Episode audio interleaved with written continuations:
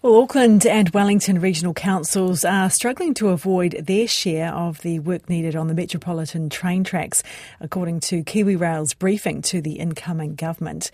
Wellington Regional Transport Chair Thomas Nash says the region's train commuters can expect weekend bus replacements to continue for more than a decade. And Auckland commuters are also being told to expect delays and cancellations. Now, KiwiRail owns the tracks and is responsible for maintenance, but it wants more help to pay for the work that is needed. We're joined now by KiwiRail's Chief for Planning and Asset Development Officer, David Gordon. Kia ora, good morning, David. Morena.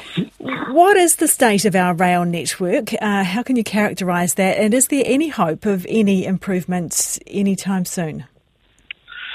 Well, I don't think it'll be a secret to any of your listeners that New Zealand's got a major infrastructure deficit, and rail is one of those infrastructures that has it. Both, you know, governments and coalitions of various types have invested quite significantly in the in the metro networks as a whole, and a lot of good stuff has been done, and some of the most egregious uh, issues have been dealt with. In Wellington's case, in particular, the state of the overhead lines, which has been replaced in its entirety. But there is an ongoing need for a level of maintenance, firstly, to catch up on 20 years worth of, of, legacy, and then, even once that's done, to ensure that the network that the Crown has put money into is sustained at a decent level. I listened to, to Thomas's interview, uh, Thomas Nash from Greater Wellington yesterday, and he's right. There will be shuts over the period, but they, they will tend to be, you know, the Christmas shuts and the Easter shuts it's certainly not going to be every line every weekend, which could be inferred from uh, some of the statements made. But we'll have to manage it appropriately, and it, will be a continuing feature of railway maintenance, like it is for any jurisdiction in the world. But isn't part of the problem with getting people to use public transport? It is the certainty, it is the security of knowing that your service is going to be running when you need it.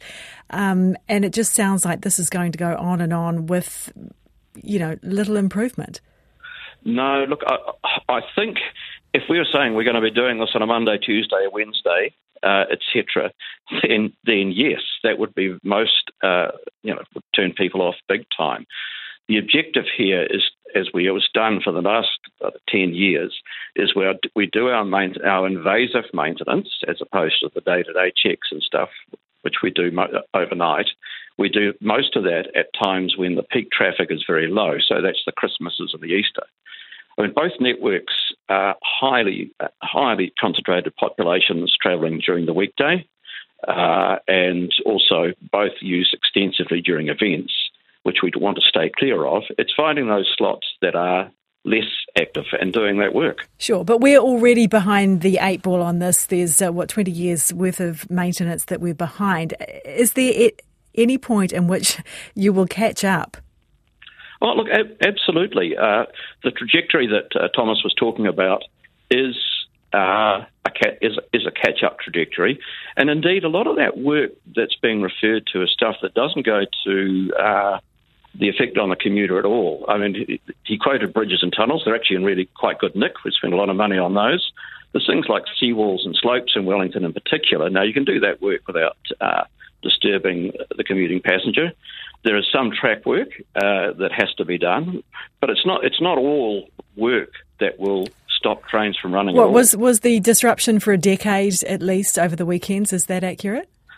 Uh, uh, there'll be some weekends, but it's not it's it's not every weekend and it's not every line. It's it's picking the moments and times where there is least demand so the disruption may be the case that the last train is cancelled so we can get on early, that type of stuff.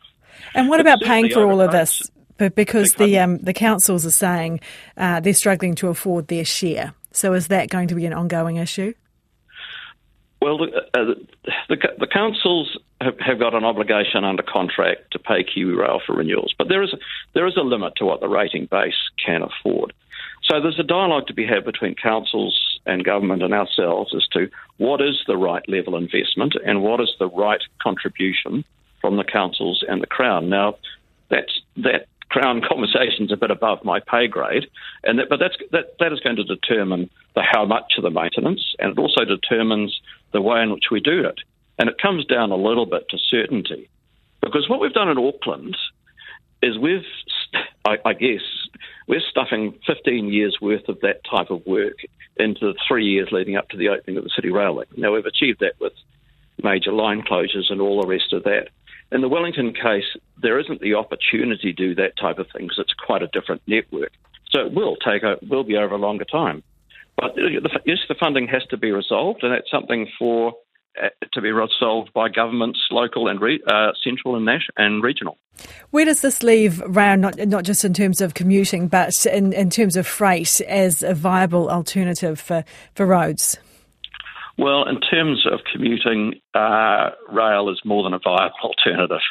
Uh, you cannot build your way out of Auckland's traffic congestion. You have to have rail. City Rail Link, I forget the stat, I think it's something like 12 lanes of motorway or something of that nature. Auckland and Wellington would both grind to a, grind to a halt within a day if there was no rail commuting there. If you look at freight, rail has a strong part to play in the export economy. Uh, it, it's not going to be rail lines to everywhere for every for, for every type of product. Rail has its role to play, as does road.